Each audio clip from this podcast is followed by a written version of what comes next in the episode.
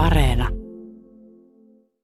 Ensi vuoden jääkiekon MM-kisojen suhteen saatiin Suomessa aikaan pieni soppa, kun muutama entinen jääkiekkoilija kommentoi veli Lukashenkon kiekkoinnostusta positiiviseen sävyyn, ja samalla vielä Jokerit oli aloittamassa KHL-kauttaan Minskissä, mikä oli omiaan lisäämään vettä myllyyn. Keskustelu tuskin on laantunut, eikä sen pidäkään, sillä kuten tiedämme, valko on käynnissä humanitaarinen kriisi.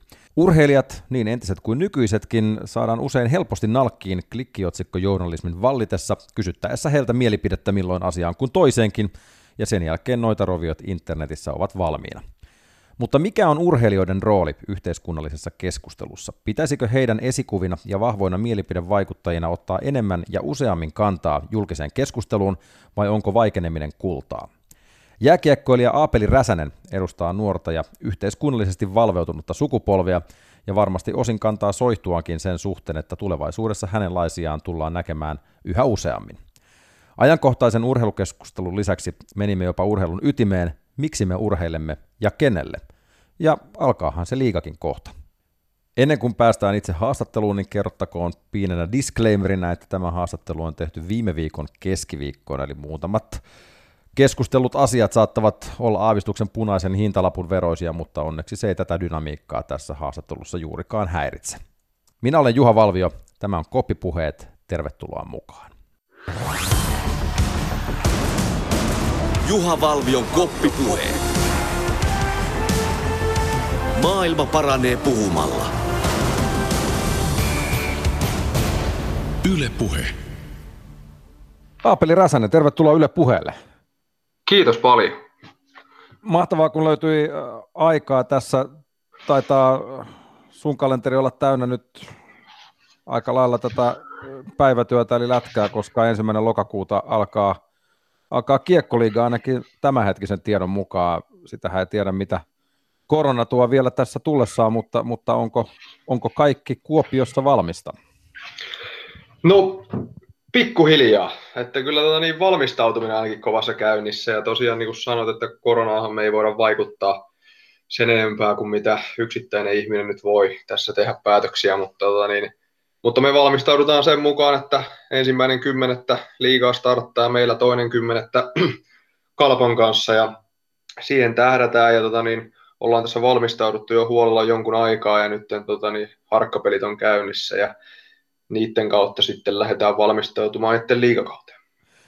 Ainakin mitä itse katselin jotain matsiraportteja, niin saat ainakin tuon Ruudun Aleksanderin kanssa ollut samaan aikaan kentällä. Onko teistä, leivotaanko teistä nyt jotain tämmöistä, tehoparia vai, vai vieläkö se niin kuin lopulliset ketjukoostumukset hakee formia tässä treenikaudella? No kyllä jonkun verran ketjut kyllä elää vielä, että nyt taitaa taas tulla sitten huomiseen peliin vähän, vähän kenttämuutoksia edellisestä pelistä, ja totta kai sekin kuuluu tähän näin, tähän harjoituspelikauteen, että vähän haetaan kombinaatioita ja katsotaan mikä toimii, ja sitten tota niin, sitä kautta koitetaan löytää semmoisia lyömaaseita, jotka sitten on valmiina hyvässä formussa, kun kausi alkaa. Se, mikä on tietenkin mielenkiintoista, niin, niin teet itse asiassa liiga, liigadebyyttis alkavalla kaudella. Mitä ajatuksia siitä? No innoissani on kyllä, hyvin innoissani. Että kyllähän tota niin, sitä hetkeä on odotettu ihan pikkupojasta asti ja ehkä tota niin, rehellisesti sanottuna en, en silloin vielä ajatellut, tai silloin en ajatellut, että se tulee ehkä tämmöisen reitin jälkeen ja ehkä, ehkä just täällä, mutta tota, niin, olen kyllä innoissani, innoissani siitä liiga, liigadebyytistä, lähenevästä liigadebyytistä ja, ja kyllä se on aina hieno päästä tosi toimia. Totta kai sitten päästä pelaamaan miesten pelejä, niin kyllähän, kyllähän tässä ollaan innoissaan kuin pikkupoika karkkikaupassa. Sähän lähit jo ikään kuin lukiosarjojen kautta tavoittelemaan sitä paikkaa auringossa, mutta nyt kun oot muutaman, muutaman kauden tai kolme kautta siellä Bostonissa yliopistossa pelannut, niin miten näkisit tällä hetkellä, jos lyhyesti vielä verrataan sitä yliopistotasoa suomalaiseen liigaan, niin miten vertaisit? No tässähän on totta kai mulla aika pieni otanta sinällään, mutta tota, niin peli on myös hyvin erilaista siellä totta kai paljolti johtuen pienen kau- pienestä kaukalon koosta ja näin. Ö, taso on, taso on kova yliopistossa kyllä, että sitä ei ehkä niin kuin Suomessa tajutakaan, kuinka kova se on siellä, että ehkä tota niin, sijoittaisin sen jonnekin Mestiksen ja liikan välimaastoon, varmaan ehkä lähempänä liikan tasoa kuin Mestiksen tasoa. Mutta sitten siellä on paljon sitten taas eri, eri tasoisia joukkueita yliopistossa, kun on 60 joukkuetta, paljon eri tasoisia pelaajia ja joukkueita, mutta se, mikä mun mielestä kertoo paljon sen sarjan tasosta, on, että sieltä parhaat joka vuosi menee suoraan isoihin rooleihin, NHL playoffeihin, ja sinne ei ihan joka poika kuitenkaan hyppää, niin mun mielestä se kertoo paljon sen sarjan tasosta. Niin ehkä varmaan just nimenomaan siellä kärkijoukkueiden, kärkijoukkueiden lomassa, ja itsekin kun siellä Boston kollegessa pelasit, niin, niin sen verran täytyy nyt kysyä että minkälainen, oliko niin, että sinulla periaatteessa yksi vuosi jäi vielä niin kuin yliopistoa käymättä siellä? Joo, kyllä pitää paikkaa. Olit siinä suunnitelmia niin kuin laittaa se loppuun vai lähdetäänkö nyt sitten niin kiekko ammattilaiseksi kokonaan? No siinä mielessä lähdetään kiekko ammattilaiseksi kokonaan, että, että se on niin täyspäivä työ, mutta kyllä sen ohella tota, niin teen sitten koulun loppuun kyllä, että, että pikkasen siinä mielessä ehkä pidemmän kaavan kautta, mutta kyllä tässä kuitenkin mulla ei ole ihan niin paljon niitä opiskeluja jäljellä, ettenkö tota, niin, saisi sitä loppuun. Että ihan varmasti sen tuun tekemään loppuun. Se aikataulu on pikkasen vielä hämärän peitossa, mutta nyttenkin tähänkin syyslukukauteen otin muutaman kurssin, että pääsee askeleen taas lähemmäs sitä sitten valmistumista ja että saa paperit koura. Mutta varmaan tossakin tosiaan tämä koronapandemia on aiheuttanut sitten niinku omat, omat kommervenkkinsä, että on ollut kaikenlaista säätämistä niiden suhteen. No tietyllä tavalla joo, kyllä, mutta sitten taas se, mikä oli hieno nähdä keväällä, kun maaliskuussa tuli lähtöpassit kampukselta ja kaikki hommat meni nettiin etätöiksi, niin hienolla tavalla kyllä kaikki, kaikki otti sen niin opiskelijat kuin taas opettajat ja muu henkilökunta, että kaikki oli tosi joustavia ja hienosti saatiin silloin keväällä etänä niin kuin kouluhommat maaliin ja sitten taas taas tiedän, miten on sieltä kuullut ja sitten nämä munkin etäkurssit, niin tämmöinen etäopetus niin on kyllä hyvässä jamassa siellä. No palataan näihin hetken kuluttua. Saat yksi tämmöistä, niin kuin sanotaanko, uutta nuorta sukupolvea edustava urheilija, joka on valveutunut myös urheilun ulkopuolisten asioiden suhteen, kun puhutaan vaikkapa yhteiskunnallisesta vaikuttamisesta tai ylipäänsä siitä, että, että muutkin asiat kiinnostaa kuin, kuin pelkkä pelailu, niin, niin onko sulle aina ollut äh, Aapeli Räsänen se niin tavallaan luon, luontevaa ja tietyllä tavalla itsestään selvää, että, että tämmöiset yhteiskunnalliset asiat ja, ja ilmastonmuutosasiat ja muut, muut kiinnostaa?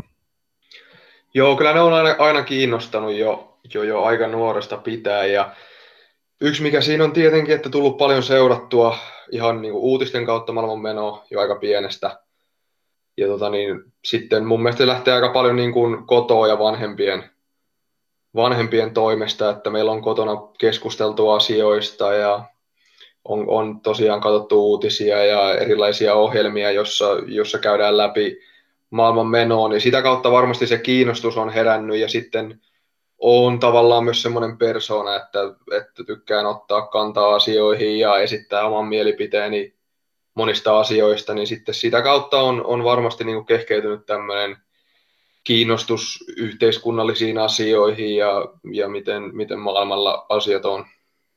Millä tavalla esimerkiksi siellä yliopistopiireissä tai, tai ylipäätään sit mietitään tämmöisiä niin kuin globaaleja ongelmia, esimerkiksi opiskelutovereiden lomassa tai, tai muutenkin? No tota niin,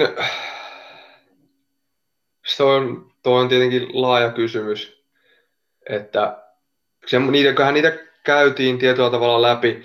Siellä arki on semmoista, että, tota niin, että, että se kuitenkin paljon pyörii vaan sen oman alan ympärillä. Ja sitten se pyörii sillä tavalla, että sä menet sinne hallille ja hallilla on omat jutut ja koulussa on omat jutut. Öö, mun mielestä se on enemmän sellaista, että siinä annetaan työkaluja, että sä voit itse sitten prosessoida asioita, joita tapahtuu ympärillä ja tota, niin, sitten sitä kautta niin kuin rakentaa sitä maailmankuvaa. Tietenkin, okei, siis USA on suuri valtio, siellä on 330 miljoonaa asukasta, ja selvää, että silloin niin kuin 325 miljoonaa ongelmaa enemmän kuin meidän 5 miljoonaa Suomessakin, että et siinä mielessä ehkä voisi kuvitella tai, tai tehdä semmoisen oletuksen, että suomalaiset on ehkä valveutuneempi sit niin kuin Eurooppa, Eurooppa-tason asioista kuin, kuin Yhdysvalloissa sitten ehkä enemmän mietitään sitä niin kuin, mitä maan sisällä tapahtuu, koska se on niin valtava paikka yksistään niin, että ei, välttämättä riitä sitten kapasiteettia tai energiaa miettiä, että mitä muualla maailmassa tapahtuu? No tietyllä tavalla joo, ja sitten Jenkeissä on ehkä myös se, että sitten ajatellaan, ja se nyt joka puolella muuallakin varmasti maailmassa, mutta jotenkin tuntuu, että varsinkin siellä, niin muiden maanosien ongelmia käydään läpi heidän ongelmien kautta, tai niin kuin, miten ne vaikuttaa jenkkeihin. Just näin. Että jos, jos Kiinassa on ongelmia, niin okei, että no miten se vaikuttaa vaikka jenkkien osakemarkkinoihin tai mitä tahansa. Niitä käydään, käydään sitä kautta läpi. Ää, en sano, että se olisi pelkästään jenkkien ongelma toisaalta, että kyllähän ainahan sitä heijastetaan tämmöisen, miten se vaikuttaa itseen ja lähiympäristöön, mun mielestä joka puolella maailmaa, mutta kyllä siinä, ehkä siinä on Jenkeissä, ollaan ehkä napsu siinä vielä, vielä syvemmällä kuin, tota niin, kuin muualla. No tässä on viime aikoina ollut paljon keskustelua, itse asiassa tänäänkin on vellonut aika, aika suuresti tuolla sitten taas jokereiden ympärillä asiat, mitkä liittyy vahvasti globaaleihin ongelmiin ja ihmisoikeusasioihin ja näihin, mutta, mutta sanoit hienosti Helsingin Sanomien haastattelussa – siitä politiikan ja, ja urheilun yhdistämisestä tai, tai niiden siitä, että, että ne, että on erillään, niin on utopiaa ja, ja pelkkä myytti, koska on selvää, että politiikka ja urheilu kulkee käsi kädessä. Mitä sä ajattelet siitä, mistä se myytti on niin kuin ikään kuin syntynyt, että ne vois olla jollain tasolla edes erillisiä asioita? Se on hyvä kysymys. Ja tota, niin mun mielestä Frans Tuohimaa sanoi siinä hyvin, että monesti sitä retoriikkaa käytetään vähän niin kuin lyömäaseena tota niin, hiljentääkseen urheilijoita ja urheilijoiden kannanottoa. Ja harvahan käyttää tuota argumenttia silloin, kun urheilijan kannanotto on samalla aaltopituudella oman mielipiteen kanssa. Mutta sitten kun ollaan eri mieltä, niin sitten se pitää jollakin tavalla tota niin, nollata ja tehdä epävalidiksi se toisen argumentti tai mielipide. Niin sitä kauttahan se on, se on varmasti tullut. Se logiikka sen taustalla on ainakin mulle henkilökohtaisesti hyvin häilyvä. Että tota niin, urheilijoilla, että niin kuin mitä edes niin kuin sillä, jokainen varmaan vähän tarkoittaa eri asioita sillä, että urheilu ja politiikkaa ei saa sotkea, että onko se sitä, että diktaattorit tai ylipäänsä hallitsijat ei saisi käyttää urheilua tämmöisen imagon valkopesuun, ja kansantunteen nostattamiseen, vai onko se sitä, että urheilijat ei saa ottaa kantaa yhteiskunnallisiin asioihin, niin nehän on, ne on aina vähän semmoisia eri, eri juttuja, ja kukaan ei oikein varmaan edes enää tiedä, että mitä sillä tarkoitetaan koko sillä argumentilla, ja tarkoitettiin sillä mitä tahansa, niin se ei vaan ole mahdollista. Ehkä utopiassa jossain, mutta ei tässä reaalimaailmassa. Mutta jos ajatellaan jo pelkästään niin kuin mitä vaikkapa nyt tämmöinen yksinkertainen vertaus, että vaikkapa leijona joukkue voittaa kultaa, niin kuin sä oot voittanut nuorten kanssa, tai okei, okay, no sä olit kolmen vuoden päästä vasta syntynyt, kun, kun ensimmäinen MM-kulta tuli vuonna 1995, kun ikään kuin se melkein, ei nyt yksin, mutta oli varmasti vaikutti siihen, että – noustiin ehkä taantumasta tai lähdettiin nousemaan taantumasta. Ja 2011 Leijonien MM-kullat niin aikuisissa kuin nuorissakin, niin, niin ne ikään kuin kohottaa niin tämmöistä kansan, kansan niin kuin mielialaa, että et siitä tulee semmoista yhteenkuuluvuuden tunnetta. Ja kyllähän se, se on niin kuin tavallaan urheilua ja politiikkaa niin kuin hyvässä, hyvässä valossa tietyllä tavalla ajateltuna. Niin, joo, Kyllä, tietyllä tavalla, mutta mä en tiedä sitten, että onko toi millä tavalla politiikkaa kuitenkaan, että kansan tunne on siinä mielessä kuitenkin eri asia, että kansantunnetta voi valjastaa poliittisiin tarkoituksiin. Niin ehkä ihmiset käyttää sitä niin populistisia tarkoituksia niin, sitten, kun kyllä. ehkä näin päin, joo. Kyllä. Joo, mutta ei se suoraan sanottuna, että jos sanotaan, että urheiluvoitto nostatti kansantunnetta ja sen takia noustiin lamasta, niin mä en näe sitä tota, niin varsinaista yhteyttä siinä, siinä politiikkaan, mutta sitten taas onhan, onhan monesti tota, niin, tämmöistä, että kun kansantunne on ollut hyvin matalalla, niin sitten ollaan, valtiovalta on keskittynyt urheiluun, A, että näytetään omille ihmisille että meidän kansa on ylivertainen muihin kansoihin nähden, ja B, näytetään ulkopuolisille, että hei, meidän kansa on ylivertainen teidän kansaan nähden. Ja tätähän nyt tapahtui sitten paljon esimerkiksi kylmän sodan aikaa. Kyllä, tai sitten vaikkapa näytetään, että ollaan ylivertaisia ja haalitaan peräkkäin, tai peräkkäisin olympiadeihin haalitaan vaikkapa ihan olympialaiset ja jalkapallo MM-kisat, niin kuin tuossa itänaapurissa tehtiin, eli, eli tästä niin kuin lähemmästä, lähemmästä historiasta, että jos joku sanoo, että, että Sotsin olympialaiset ja, ja jalkapallo MM-kisat Venäjällä ei ollut politiikkaa, niin kyllä sitten voi olla niin kuin, voi katsella peiliä ja miettiä uudestaan, että miten se nyt menikään. Että. Kyllä, se on just näin. Ja sitten jos miettii, että jos jollakin on mielipide, että, että tota niin, se ei ole urheilu- ja politiikan sotkemista, mutta sitten jos joku kritisoi tätä tai mitä tahansa muuta ihmisoikeuskysymystä, niin, niin jos joku urheilija kommentoi näitä asioita ja se on taas urheilu- ja politiikan sotkemista, niin silloin kyllä, silloin kyllä ollaan sotkennuttu ihan, ihan omiin, omiin jalkoihin. Niin se on jännä, että, että okei, siis urheilija, urheilu ja politiikka kuuluu niin kuin tavallaan, tai kuuluvat, ovat käsi kädessä, mutta sitten urheilijat ja politiikka taas, taas niitä, käytetään niin kuin jotenkin väärässä kontekstissa, että okei, mä ymmärrän, että, että soitellaan tuossa Esa Tikkasille ja kumppaneille ja kysytään, että mitä mieltä niin kuin valko tilanteessa, mutta mut kun se on jo niin kuin lähtökohtaisesti täysin väärä asetelma, että onhan se nyt selvää, että – viiden Stanley Cupin voittaja ei, ei hyväksy sitä, mitä siellä tapahtuu, mutta se, että ymmärretäänkö sitten oikeasti koko kontekstia, niin sitten siitä on vähän hassua, että tehdään klikkiotsikoita ja ratsastetaan sillä, ja sitten vähän niin kuin päästään mustamaalaamaan ihmisiä ja kivittelemään jossain Twitterissä ja niin edelleen. Kyllä se on totta, ja kyllähän sitten tota niin, Muista kaikkien näihin keskusteluun osallistuvien pitää muistaa, että kukaan ei ole jokaisen alan asiantuntija. Että se, että on ollut aikanaan kova jääkiekkoilija tai on nyt kova jääkiekkoilija tai on millä tahansa muulla alalla ihan maailman huippu, niin se ei tee susta asiantuntijaa välttämättä jollekin toiselle alalle. Niin se, se kannattaa aina pitää mielessä, että mikä on kellekin, niin minkälaiset kannukset on kommentoida tiettyjä asioita, niin sehän on sitten tämmöistä tietynlaista medialukutaitoa. Niin, ja se on juuri näin, että, että ehkä kannattaa just yrittää aina myös sen niin kuin kritiikinkin suhteen, jos on jotain kritisoitavaa, niin miettiä, että onko siinä sitten kuitenkaan sitä syytä sitten niin lähteä välttämättä tekemään, jos lähtökohdat on väärät. Nyt täytyy niin kuin nopeasti kysyä Aapeli Räsänen tässä, että mitä, mitä siellä Kalpankopissa on muuten sitten puhuttu tästä jokereiden tapauksesta nyt, kun tuli tieto, että pelit perutaankin tai siirretään. Mä en nyt tiedä, mä oon yrittänyt netistä katsoa, että kummin päin se nyt menee, mikä on, onko KHL siirtänyt vai jokereiden pelaajat kieltäytyneet lähtemästä, mutta mitä siitä on kalpan käytävillä puhuttu? No tänään oltiin tosiaan reenien jälkeen lounaalla, kun, kun, kun tota niin, tämä tieto netistä luettiin, että, että jokereiden kone ei, ei, ei lähdekään tota niin, Helsinki-Vantaalta ja se herätti, herätti pientä keskustelua. Me ollaan tästä aiheesta vähän jo keskusteltu, mutta ei ihan hirveästi. Että enemmän sitten semmoisen niin kuin pienemmissä ryhmissä, että ei ole esimerkiksi ollut iso koppikeskustelu, että mitä jo kukaan on mieltä ja tälleen, että, että enemmän se on sitten ollut pienissä piirissä, jotka on ehkä vähän kiinnostuneempia tästä asiasta kuin toiset.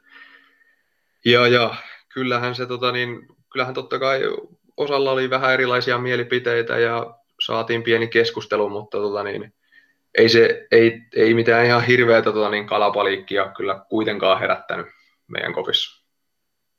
Joo, aihe on toki tavallaan yksinkertainen, mutta, mutta sitten samalla, samalla se ei myöskään ole ihan mustavalkoinen niin kuin tietyllä tavalla, kun ajattelee urheilun puolelta ja politiikan puolelta, ja sitten kun tässä on niin kuin, siinä mielessä niin kuin räikeät ihmisoikeusrikkomukset versus sitten urheilu ikään kuin samalla lautasella, mutta, mutta jos hetken aikaa pysytään tässä aiheessa, niin, niin oliko, olisiko pelaajat tai olisiko heillä ollut vaihtoehto, olisiko tuossa niin kuin ollut mitään, mun, mun käsitys on se, että pelaajat on jokereissa nyt kieltäytyneet lähtemästä tai kieltäytyneet pelaamasta, mutta, mutta onko tämä tämmöistä nimenomaan vaikuttamista, mitä pelaajat voi tai urheilijat voi tehdä tämmöisessä tilanteessa? No totta kai, kyllähän pelaajilla on mahdollisuus vaikuttaa, ja että mehän aivan ollaan viime kädessä ne, jotka sitten sitä tota niin, hommaa siellä jäällä tekee, tota niin, kansalle leipää ja sirkushuveja, niin me ollaan ilmeisesti se sirkushuvit. no niin, siis, tota, niin, nyt valitettavasti näin niin, se on. näinhän näin se on, on, kyllä. Kyllä, ja se on realiteetti, se pitää hyväksyä. Että kyllähän niin kuin pelaajalla siinä mielessä on valtaa. Mä oon kuitenkin sitä mieltä, että tämmöisten näin isojen päätösten ei pitäisi tulla niin kuin pelaajille asti. Että sen, sen ei pidä niin kuin olla mm. pelaajista kiinni. Sen, se pitäisi jo pystyä ratkomaan ylemmillä tasoilla. Että se on melkein jopa vähän tietyllä tavalla epäreilua laittaa urheilija siihen asemaan, koska sitten tavallaan, vaikka se on moraalisesti ja se on eettisesti oikein kieltäytyä menemästä pelaamaan tonne, siellä niin kuin sanoit, räikeitä ihmisoikeusrikkomuksia ja se on ihan niin kuin demokratian irvikuva ja kaiken ihmisyyden irvikuva tällä hetkellä se, se toiminta siellä, mutta tota, niin, sitten taas pitää muistaa, että kenen leipää syöt sen laulu ja laulat. Ja sitten jos mietit, että sulla on vaakakupissa se, että okei, mun ei pitäisi mennä sinne pelaamaan, mutta sitten jos mä en meekään, niin saattaa lähteä työalta. Ja kun kuitenkin pitää muistaa nekin realiteetit, että KHL on mitä se on, ja se tiedetään, mitä siellä on taustalla, niin se pelaajan näkökulmasta, niin se ratkaisu ei varmasti ole ollut yksinkertainen. Ja pystyn kuvittelemaan, niin kuin, että siellä on ollut hankalia päätöksiä monella ja niin kuin vaan, että mitä ne on käynyt läpi pelaajatkin pään sisällä, mutta, tota, niin, mutta kuitenkin on, on iloinen ja jos se on tullut pelaajistosta, niin hyvin ylpeä heistä, että he on tämmöisen rohkean ratkaisun tehnyt. Juha Valvion koppipuheet se tietenkin kertoo omaa kuvansa, että, että kolmisen tuntia ja sitten ennen tätä haastattelua niin Jokerit kertoi KHLn tiedottavan aiheesta, siis Jokerit eivät tiedota, vaan nimenomaan KHL tiedottaa, niin siitä voi jokainen rivien välistä niin lukea sen, sen asetelman, missä siellä mennään, eikä se tarvitse sillä tavalla sen ihmeemmin ehkä, ehkä alleviivata, mutta, mutta tässä on tietenkin, tämähän on tavallaan vähän erilainen asia kuin mitä esimerkiksi nyt ollaan saatu Milwaukee Bucksin suunnalta silloin, mikä aloitti myös Pohjois-Amerikassa, kun he skippas pelit sen Jacob Blakein ampumistapauksessa, mutta nimenomaan ottivat joukkueena kantaa silloin, että ei, ei tulla kentälle, ja, ja tästä sitten tietenkin NFL, MLB ja, ja NHL sitten viimeisempänä tuli, tuli perässä, niin, niin se ei niinkään ehkä sitten ole sen niin kuin organisaation juttu lähteä sitä ratkaisua tekemään.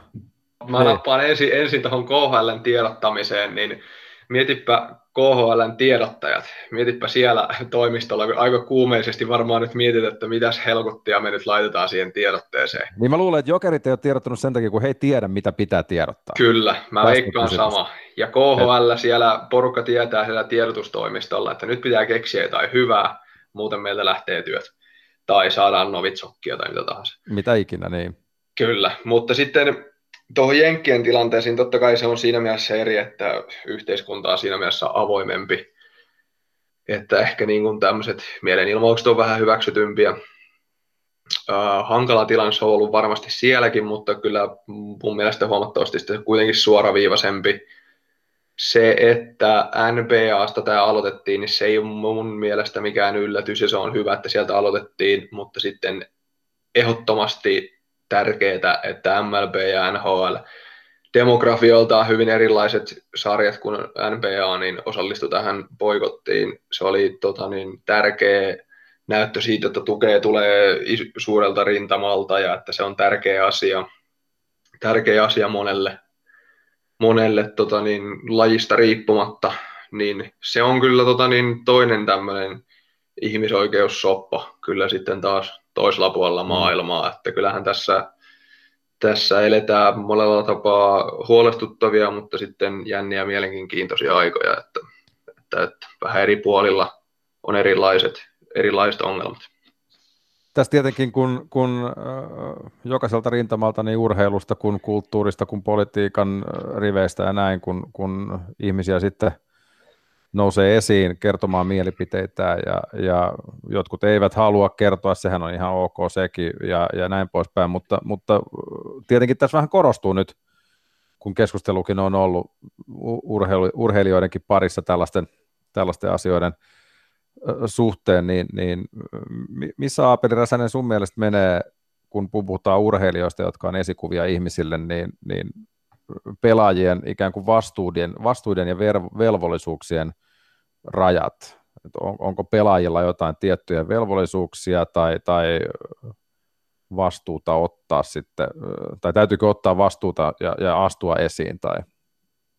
Niin, toi on kyllä tota niin, toi on hyvä monisyinen kysymys, johon ei ole yksinkertaista vastausta kenelläkään varmasti. Yksi asia, mikä olisi mun mielestä tärkeää, niin kaikkien meidän urheilijoiden pitäisi ymmärtää, että kun me ammatiksemme tätä voidaan tätä harrastusta ja leikkiä tehdä, niin ymmärtää, kuinka etuoikeutettuja me ollaan tämän kanssa ja kuinka paljon maailmassa on ihmisiä, jotka on niin paljon huonommassa asemassa kuin me ollaan.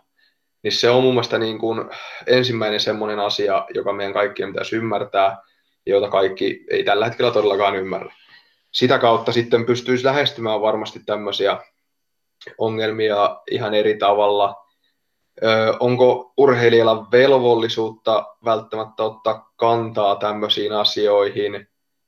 Ö, mun mielestä julkisesti ottaa kantaa tämmöisiin asioihin ei välttämättä ole, koska kaikilla ei välttämättä edes ole mielipidettä. Kaikki ei välttämättä seuraa niin tiiviisti tämmöisiä asioita tai ei mieti niitä asioita niin pitkälle, että he pystyisivät muodostaa vahvaa mielipidettä välttämättä suuntaan tai toiseen. Sitten taas toinen ongelma mun mielestä tämmöisessä julkisessa keskustelussa on se, että on, on tavallaan niin kuin kaksi leiriä. On tämä leiri, että urheilijoiden ei pitäisi ottaa kantaa politiikkaan tai urheilu ja politiikkaa ei saa sotkea, miten se haluakaan nimetä. Sitten on tämmöinen toinen leiri, joka melkein jopa just vaatii, että urheilijat ottaa kantaa ihmisoikeuskysymyksiin ja muihin, muihin vastaavanlaisiin tapauksiin, mutta ne kannanotot on heidän mieleensä, kun ne on samassa linjassa heidän mielipiteidensä kanssa. Vähän niin kuin aluksi tullaan, niin tosiaan.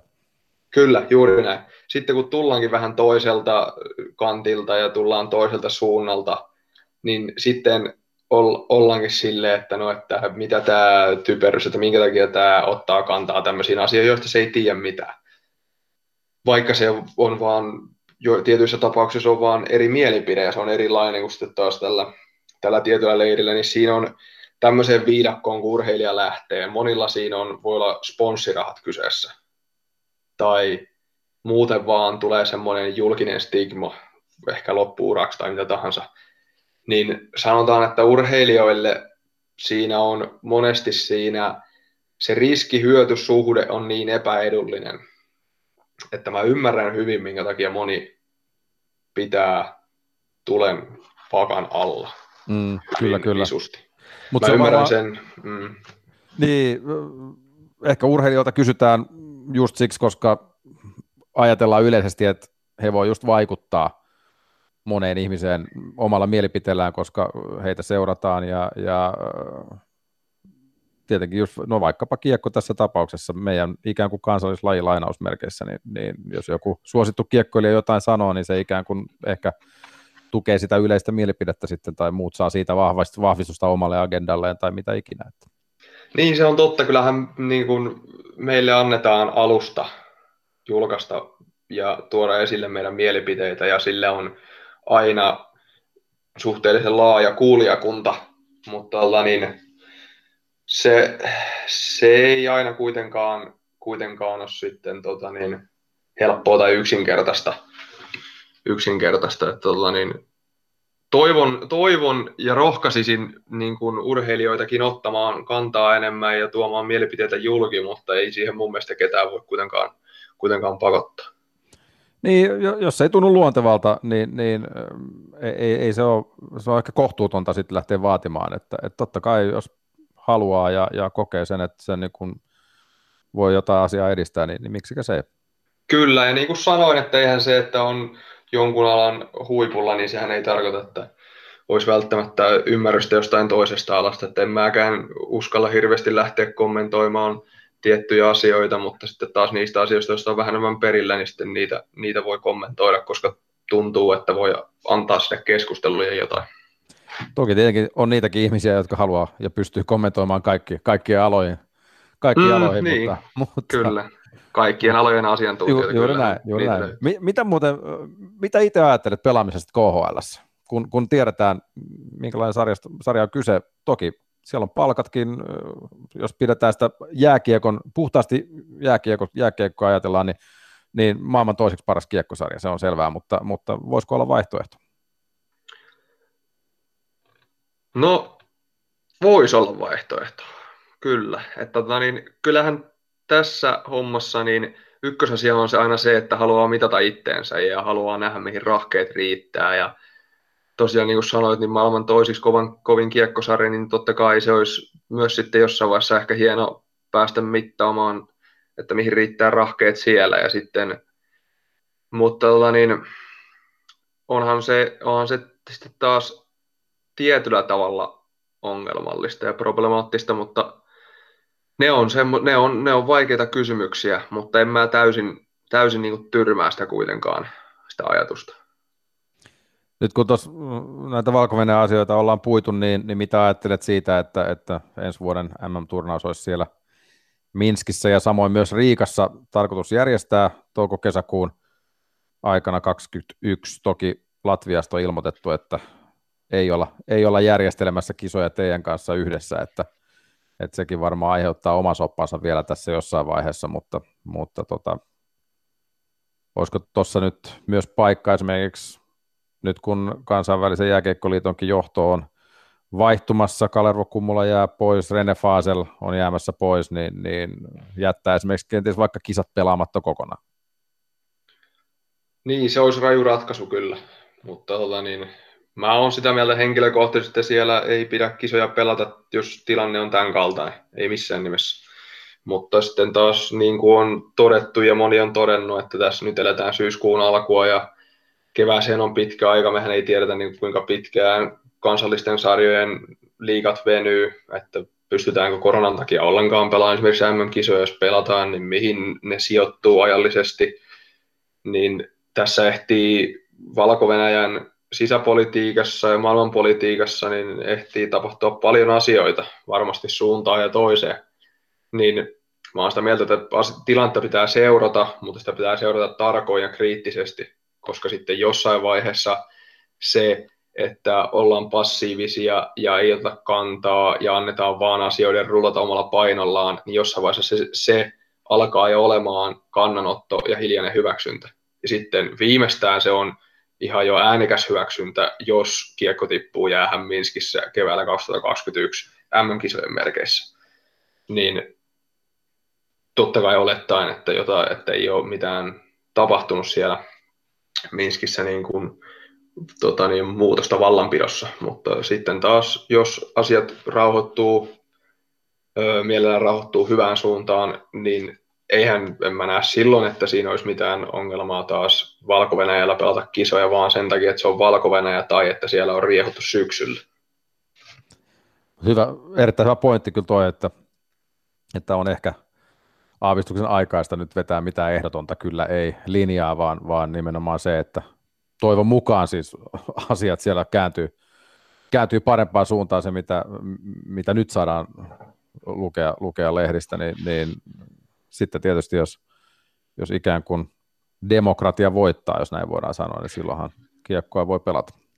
Niin kyllä, ja tota niin, yksi mikä tietenkin totta kai tässä vähän tämmöisellä sosiaalisen median aikakaudella ja tämmöisellä, että joka tuutista tulee hirveästi tietoa ja eri informaatioa, eri uutisia, niin se ongelma on, että missä vaiheessa tulee tavallaan se uusi juttu, joka syrjäyttää sen mediahuomion tältä valko jutulta. Ja okei, tämä on niin iso, iso juttu, että ei, ei varmasti ihan hevilästä tapahdu, mutta jossain vaiheessahan tämmöinenkin vähän sitten jää unholaan ja jos ei tavallaan oteta askeleita siellä parempaan suuntaan demokratiassa, niin jääkö tämä vähän niin kuin unholaa ja ei oteta tästä opiksi ja mitä sitten tapahtuu, niin se on, se on semmoinen, joka on vähän, vähän semmoinen pelottava skenaario.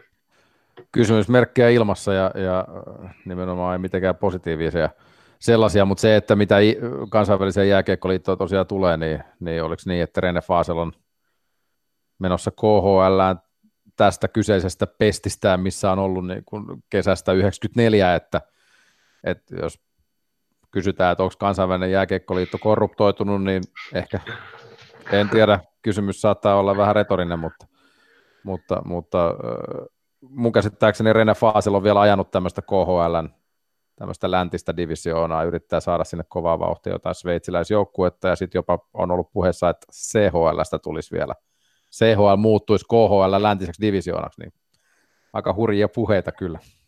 On, on hurjia puheita kyllä, ja tota niin, no saa nähdä mitä tapahtuu, mutta mä en usko, että tämmöiset esimerkiksi missä tota, niin pyörämyrskyn silmässä jokerit on nyt ollut, niin ei tämä nyt ainakaan lisää houkutusta länsi-eurooppalaisille joukkueille mennä tota, niin KHL, mutta tota, eihän sitä koskaan tiedä. Aika näyttää, aika näyttää, mutta, mutta tota, mielenkiintoisia, mielenkiintoisia aikoja. Se on selvää, että tuossa KHL ja kansainvälisen jääkiekkoliiton suhteen niin poliittinen peli on kyllä aika kovaa. Että. Kyllä. Juha Valvion koppipuheet. Sataperi Räsänen pohtinut paljon myös tuossa, kun vaiheltiin viestejä ennen kuin mietittiin, että saadaan haastelu aikaan, niin, niin olet pohtinut paljon tämmöistä urheilun ydintä, mitä on, mitä on urheilu ja minkä takia me urheilemme ja kenelle, kenelle urheilemme, niin, niin kenelle sinä urheilet?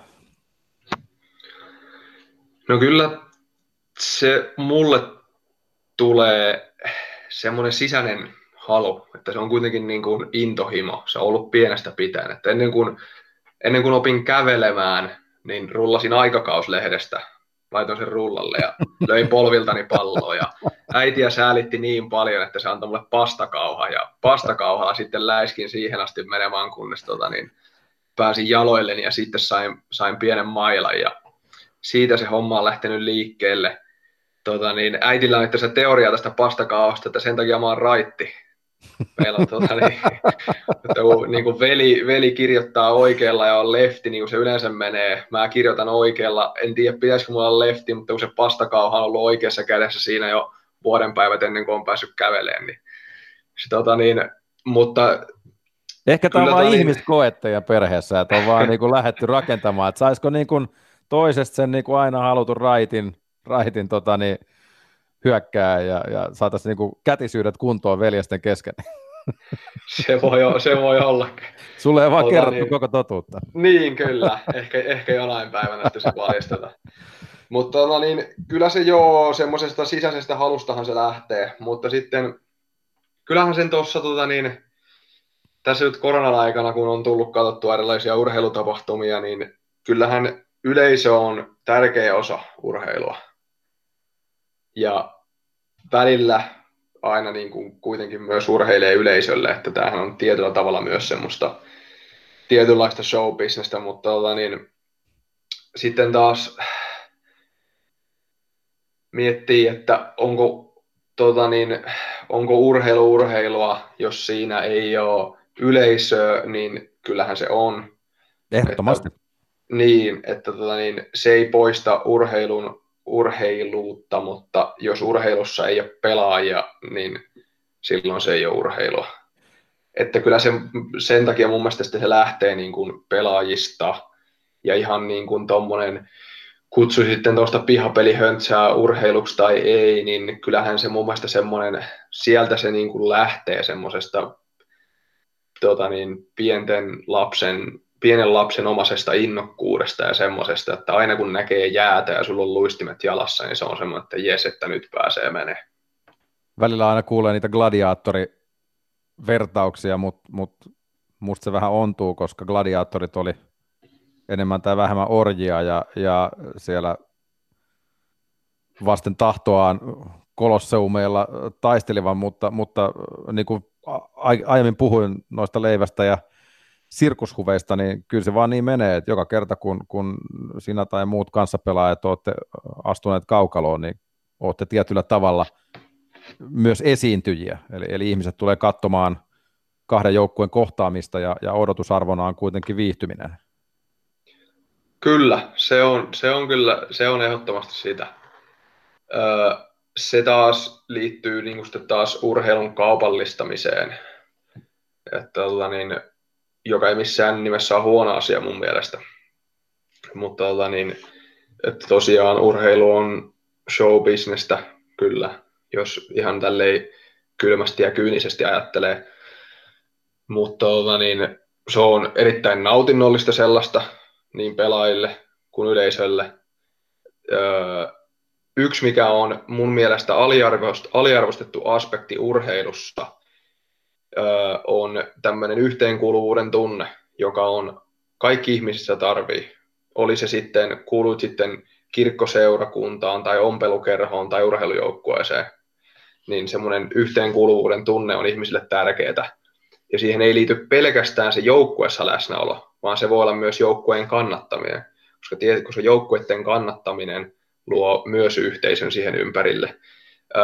Luin tuossa keväällä Franklin Foerin jalkapallon maailmanselityskirjan, niin siinä taas totta kai sitten, siinä mentiin myös niihin lieveilmiöihin, mitä se tuo, että niin kuin esimerkiksi jalkapallossa huliganismi on iso ongelma, että siellä sitä jalkapalloa käytetään keppihevosena sille, että voidaan tapella ja purkaa sitä pahaa oloa, joka tulee muista, muilta elämän osa-alueilta.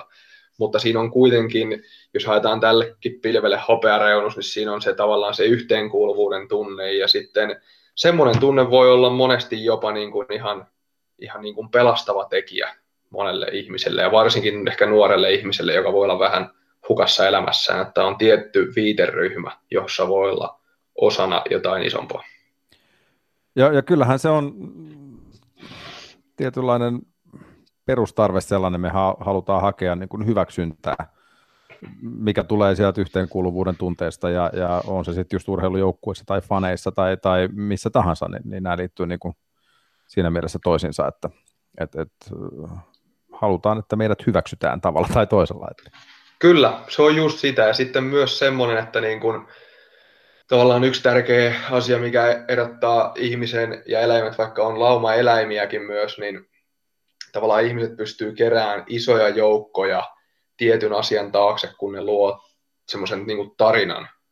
Kun ne lyö tarinan, johon, luo tarinan, johon iso joukko ihmisiä uskoo, niin sitten sen ympärille kerääntä. Ja taas niin kuin esimerkiksi öö, mun uskonto on hyvä esimerkki tästä. Ajatteli sitten, että oli uskonto tosi tarina tai keksitty tarina, sille ei ole niinkään väliä, mutta se on tarina ja sen ympärille on kerätty isoja ihmisjoukkoja ja sen nimissä on tehty paljon hyvää ja pahaa, mutta sitten pienemmässä mittakaavassa myös urheilu on tarinan luomista. Joka kerta kun me mennään tuonne jäälle, pelataan se 60-65 minuuttia, niin se on aina tarinan luomista ja sen tarinan ympärille kokoontuu paljon ihmisiä, siitä tarinasta kirjoitetaan paljon ja meidän kannalta hyvä, että siitä tarinasta myös sitten ja sen tarinan luomisesta vähän maksetaankin. Mitä ajatuksia on tullut tämän koronapandemian myötä nyt, kun urheilu ikään kuin viedään meiltä pois vasten tahtoa, niin korostuuko silloin sen turhuus vai sen tärkeys? No mä en, ensin, ensin olin sitä mieltä, että korostuu ehkä niin kuin urheilun turhuus, että kuinka pieni osa se on kuitenkin elämää. Ja tota niin, niin kuin tälleen universaalisti isossa mittakaavassa, että kyllä niin kuin terveys ja perhe ja tämmöiset asiat, niin ne on kuitenkin niin paljon tärkeämpiä kuin mikään urheilu, mutta sitten tämmöisenä tietynlaisena urheilun arkkarina, niin sitten alkoi kyllä niin kuin kyynärvarret syhyämään tietyssä vaiheessa. Että tota niin, kun on tavallaan vähän niin kuin jopa tottunut siihen, että se tulee joka tuutista koko ajan, varsinkin Jenkeissä, sitä tulee jatkuvasti. Avasit telkkarin mihin tahansa vuorokauden aikaan, mihin ta- minä tahansa päivänä, niin aina sieltä tuli jolla, joltain kannalta aina joku peli uusintana tai joku live-peli jostain eri puolelta maailmaa, eri lajeja.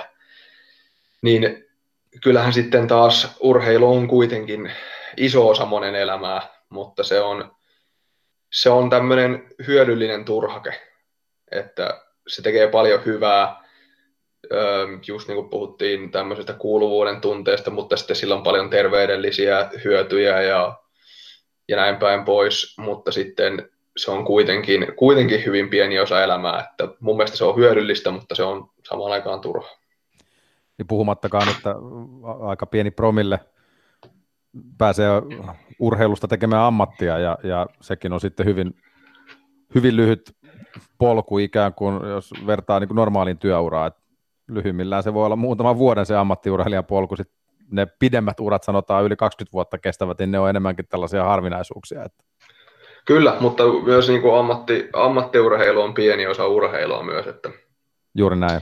Ja, että me... ammattiurheilussa hyvä, niin kuin esimerkiksi yksi iso puoli on luoda tämmöisiä idoleita ja roolimalleja ja sitten, sitten sinne menee pienet tytöt ja pojat pihakentille matkimaan Messejä ja Ronaldoja ja tekemään tämmöisiä ja huomaamattaan liikkuu paljon ja se on terveydellisiä hyötyjä ja kasvaville nuorille tota niin, kaiken, kaiken näköisiä tota niin, hyviä asioita, niin se, se, että joku saa rahaa urheilun tekemisestä, oli se sitten pelaaja tai mikä tahansa toimihenkilö siinä ympärillä, niin se on kuitenkin pieni osa sitä urheilun universaalia kuvaa. Mutta siihen se meidän kansan perusterveys osin perustuukin tähän niin kuin liikuntaan ja, ja, ja urheilu, lasten ja nuorten liikunta ja urheilu. Että jos makaa vaan sohvalla, niin todennäköisesti et hirveän hyvin silloin voi. Et, et, Sitten kun ottaa sen osaksi elämää sen urheilun, on se sitten reipasta sauvakävelyä tunti päivässä tai jotain paljon enemmän, niin, niin kyllä se tällaiselle perusvireydellekin ihan hyvä tekee. Kyllä joo, ehdottomasti. Ja tota, niin, tietenkin terminologisesti voidaan miettiä, missä menee se urheilu ja liikunnan raja, mutta joka tapauksessa niin toi on tärkeä, toi on erittäin tärkeä asia, mutta tota, niin tällä hetkellä ollaan menossa valitettavasti aika huolestuttavaan suuntaan siinäkin, ja se, että mitä työkaluja voitaisiin keksiä, keksiä sen eteen, että ihmiset, varsinkin nuoret ja lapset, kiinnostuisi taas liikkumisesta ja urheilemisesta, niin sen ei tarvitse välttämättä olla, ja jossain määrin mielelläänkään ei, ei tarvitse olla kaikkien niin kuin, tavoitteellista urheilua, vaan se voi olla semmoista, se voi olla arkiliikuntaa, se voi olla harraste, urheilua, mitä tahansa, mutta just niin kuin sanoit, että tämmöiset niin kansanterveyshyödyt olisi siitä ihan valtavat. Ja mä toivon, että siihen löytyy lähitulevaisuuden työkaluja sen tota niin, tukemiseen ja kehittämiseen. Mielenkiintoinen kyllä nähdä, onko tämä koronapandemia tehnyt jotain sille, koska mm, käsittääkseni ihmiset on kaiken näköisten kokoontumiskieltojen ja, ja muiden sosiaalisten rajoitusten myötä ruvenneet liikkumaan enemmän, että näkyykö tämä sitten jollain tähtäimellä niin kuin tulevaisuudessa, että niin, se voi olla ehkä... Lyhyt, lyhyt stintti sitten vaan, että... Niin, kyllä. Se voi olla koronan ehkä sitten näitä harvoja hyviä puolia ehkä. Kyllä, juuri näin, juuri näin. Nyt täytyy muuten, meillä on tässä jokunen minuutti vielä aikaa, aikaa höpötellä, kun, kun mainitsit tuosta, että, että urheilu on ehkä tärkeämpää jossain muualla kuin toisaalla, toisissa paikoissa ja, ja Pohjois-Amerikassa Jenkeissä, kun laittaa TV päälle, niin urheilua tulee joka, joka tuutista. Sä tosiaan niin kuin lukiosarjojen kautta lähit sinne jo kiekkoa pelaamaan, niin, niin mitä me voitaisiin oppia tämmöisestä pohjoisamerikkalaisten koulujen urheilukulttuurista? Mitä, mitä hyviä puolia me voitaisiin tuoda Suomeen jo, jo, josta voisi lähteä sitten rakentamaan jotain uusia, uusia ajatusten kautta jotain hyvää? No siinä on, heidän systeemi on siellä tota, niin, hyvin erilainen ja mä en näe, että sit olisi mahdollista suoraan sellaisenaan istuttaa Suomeen.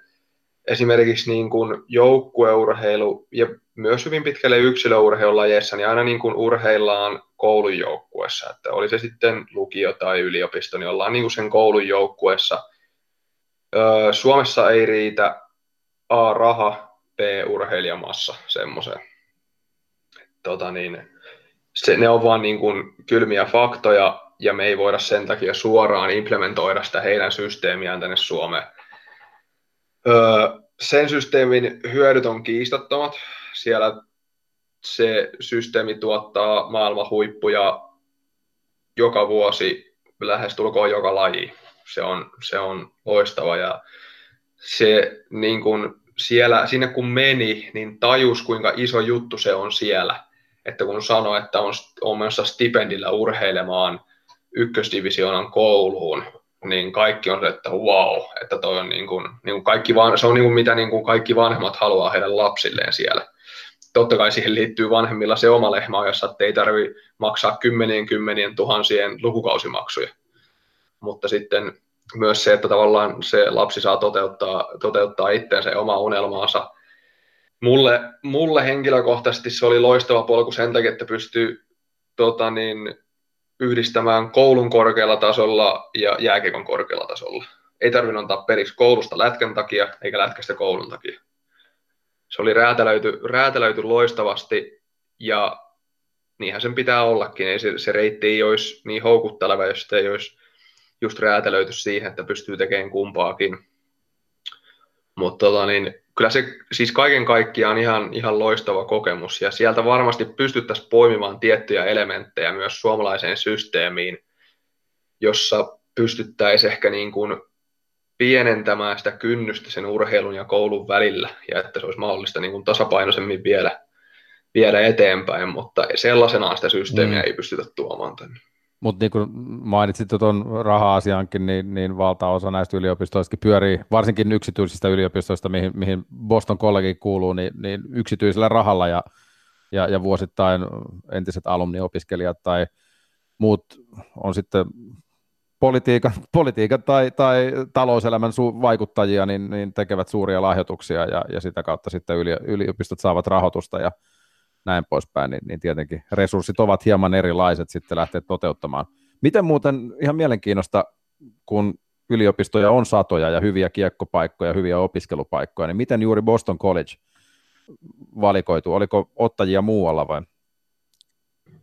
Nopeasti kommentoin tuohon raha-asiaan, että se on just näin, yksityisellä rahalla siellä tehdään paljon. Siihen liittyy myös sen veropoliittinen juttu, että kun lahjoittaa rahaa, oli se sitä hyvän tekeväisyyden tai mun ymmärtääkseni myös näille kouluille, niin siitä saa sitten, sitä voi Kyllä, vähentää vero. verotuksessa. Juuri näin, niin juuri näin. Se on, se on yksi iso juttu. Onko se hyvä vai ei, niin se on kokonaan toisen keskustelun paikka.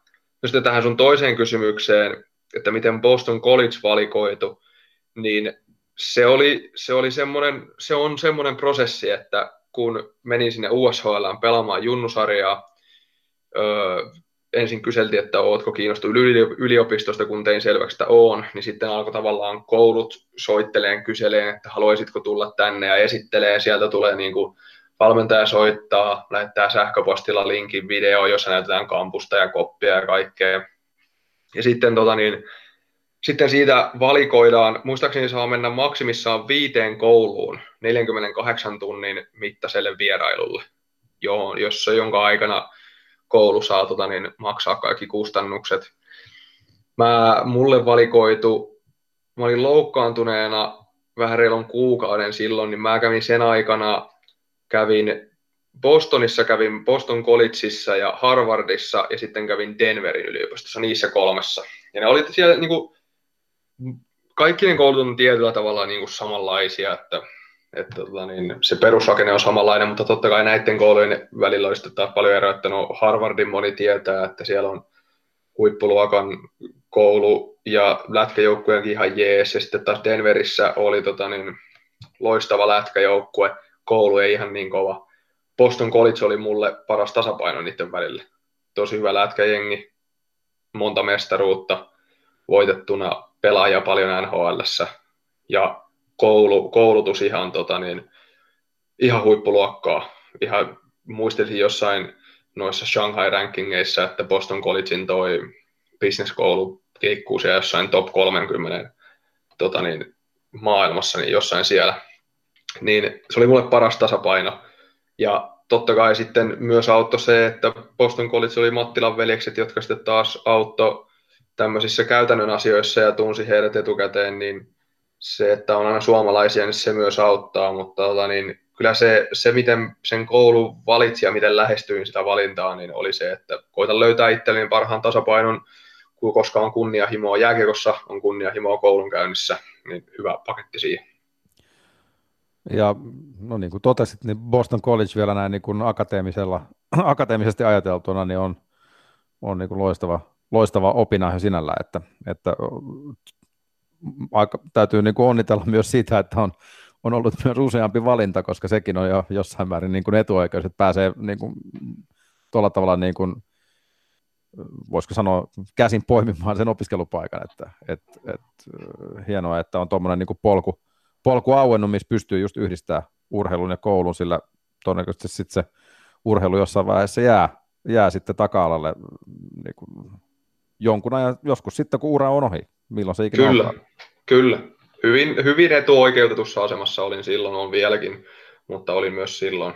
Ja tota niin, öö, kyllä, se oli tota niin, kaiken kaikkiaan niin hieno kokemus kyllä. Ja niin kuin sanoit, että ei koskaan ei voi, kukaan ei pysty ainakaan tätä meidän lajieni urheilemaan ikuisuuksiin asti. Jossain vaiheessa pitää mennä oikeisiinkin töihin. Se, mikä taas tässä on hyvä puoli, niin mulla on tässä toivottavasti aikaa miettiä, että mitä mä haluan tehdä isona sillä koulutuksella, minkä saa. Mutta sitten, okei, okay, Boston Collegessa on varmasti äh, alumnipelaajia, jotka on NHL, NHLään siirtyneet, mutta mut on myös itse asiassa siellä äh, Iowassa jossain määrin maissipeltojen keskellä siellä Sioux Cityssä, missä sitä high school-liigaa pelasit, niin, niin kun katsoi heidän, kävi katsomassa alumnilistaa, niin no Eli Tolvasen lisäksi totta kai, niin, niin muun muassa uh, Max Pacioretty, uh, Sam Gunnier, Brock Bowser, joka tällä hetkellä Vancouverissa pelaa NHL playoffeja, niin, niin siinä palataan taas tähän urheilupolkuun, mitä Pohjois-Amerikassa ja Jenkeissäkin niin pienestä asti on niin kuin selvä tähtäin, niin onko se NHL sulle vielä sitten realiteetti? Joo, NHL on unelma ja NHL on tavoite. Se ei ole, se ei ole vielä realismia, mutta sen eteen tehdään joka päivä hommia, että joku päivä se olisi, se olisi sitä. Sinne on pitkä matka, tiedostan sen, mutta tota niin, onneksi on ympärillä sellaisia ihmisiä, jotka pystyy auttamaan mua, jotta, jotta pääsisin, pääsisin lähemmäksi sitä tota niin, tavoitetta. Kuulostaa hyvältä ja, ja unelmia ja tavoitteita pitää olla, koska ilman niitä niin niitä on aika vaikea saavuttaa. Kyllä, ehdottomasti. Aapeli Räsänen on aika kiittää tästä haastattelusta ja tosi paljon kiitoksia sun ajatuksista. Hienoa, että, että pääsit, pääsit mukaan koppipuheisiin. Kausi starttaa tuossa kuukauden kuluttua. Ehtiikö kauden, kauteen valmistautuessa seurata myös NHL playoffeja? Kyllä ehtii. Kyllä tota niin, yöllä ei viiti valvoa yöunia, niin en, en uhraa livepelin takia, mutta sitten kyllä tulee aina vähintään tulee highlightit katsottua, että aamulla kun hyppää kuntopyörän päälle, niin kyllä siinä tulee highlightit vähintään katsottua, että kyllä tota, niin, tulee seurattua. Kyllä. Joo, joo. Ja itse asiassa NHL.comin ne viisiminuuttiset highlightit, niin kyllä siinä pääsee ihan hyvin peliin kiinni, on hyvin tehty kyllä.